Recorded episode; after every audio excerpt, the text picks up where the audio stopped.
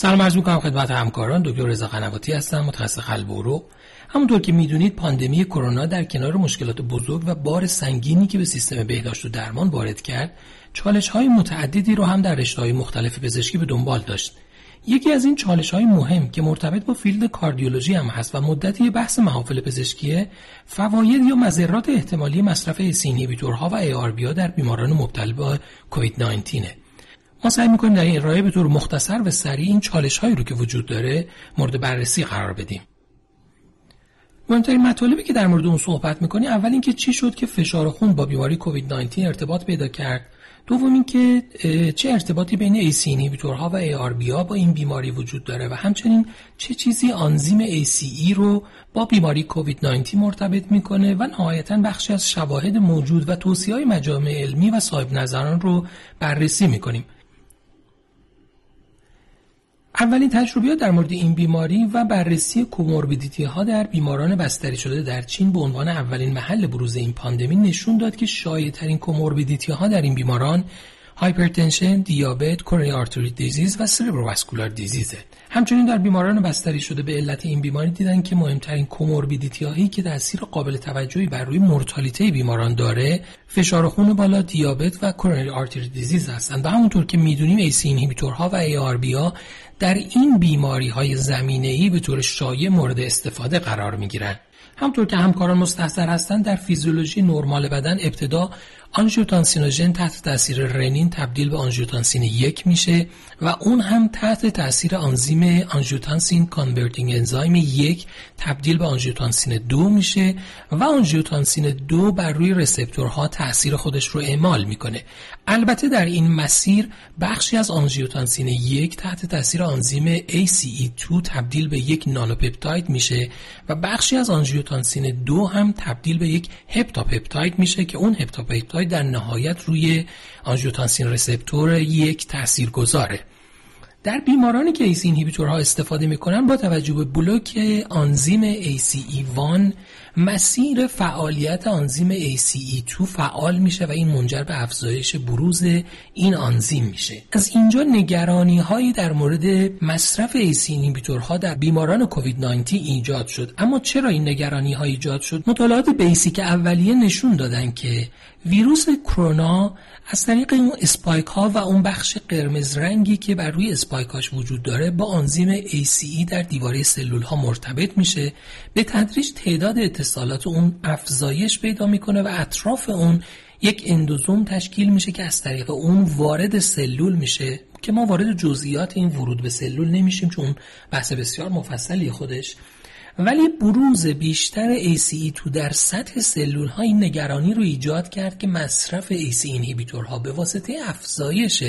بروز این آنزیم نکنه منجر به تسهیل ابتلای فرد به بیماری و یا تشدید بیماری در اون فرد بشه. با توجه به محدودیت اطلاعاتی که در دسترس بود و پیام های متناقضی که به جامعه پزشکی و بیماران داده می‌شد نهایتا انجمن های قلب وارد کار شدند. در ابتدا انجمن قلب اروپا در 13 مارچ یک استیتمنتی رو منتشر کرد که توصیه کرد افراد مبتلا به فشار خون بالا که در حال مصرف ACE inhibitor ها و ARB هستند با توجه به عدم وجود شواهد قطعی در مورد اینکه درمان با ACE inhibitor ها یا ARB یا مضر هست باید درمانشون رو ادامه بدن. متعاقب اون در 17 March هم انجمنهای قلب در آمریکا یک statement مشترکی رو منتشر کردن که بر مبنای اون توصیه بر این بود که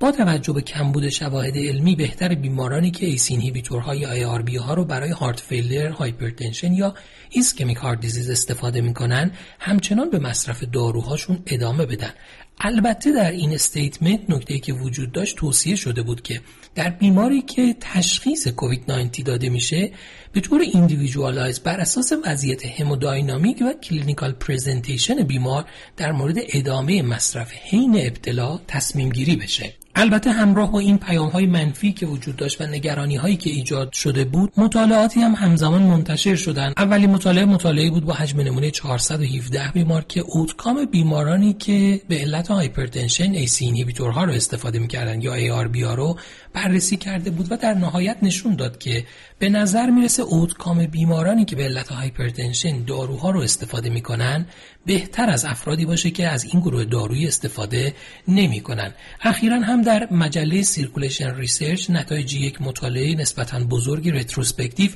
نشون داد که در بیماران hypertensive ی که مبتلا به کووید 19 هستند گروهی که ACE inhibitor ها یا ARB ها رو مصرف می‌کردن پروگنوز بهتری به نسبت گروهی داشتن که این داروها رو استفاده نمی‌کردن. ولی باز هم تاکید مکرر بر اینکه این مطالعات مطالعات ابزرویشنال هستند و نتایج اون نتایج خیلی قطعی نیست. و فقط نشون دهنده اسوسییشن ها هستند.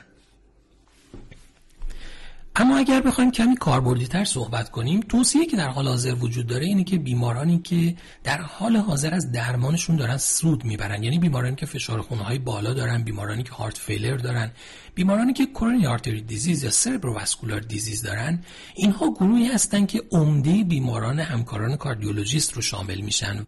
و این افراد چه مبتلا باشند چه در معرض بیماری قرار بگیرن یا بعد از بهبودشون در هر حالت توصیه برای اینه که درمانشون ادامه داشته باشه. اما عده محدودتری از بیماران ممکن ACE inhibitor ها رو برای مثلا درمان یک mild well control hypertension استفاده کنند. در این گروه توصیه میشه که در افراد عادی جامعه که ریسک استاندارد رو دارن فقط در شرایطی که فرد کووید positive بشه میشه به فکر قطع کردن ACE inhibitor ها بود و در غیر این صورت چه قبل از ابتلا و چه بعد از بهبود بهتره که این دارو رو استفاده کنه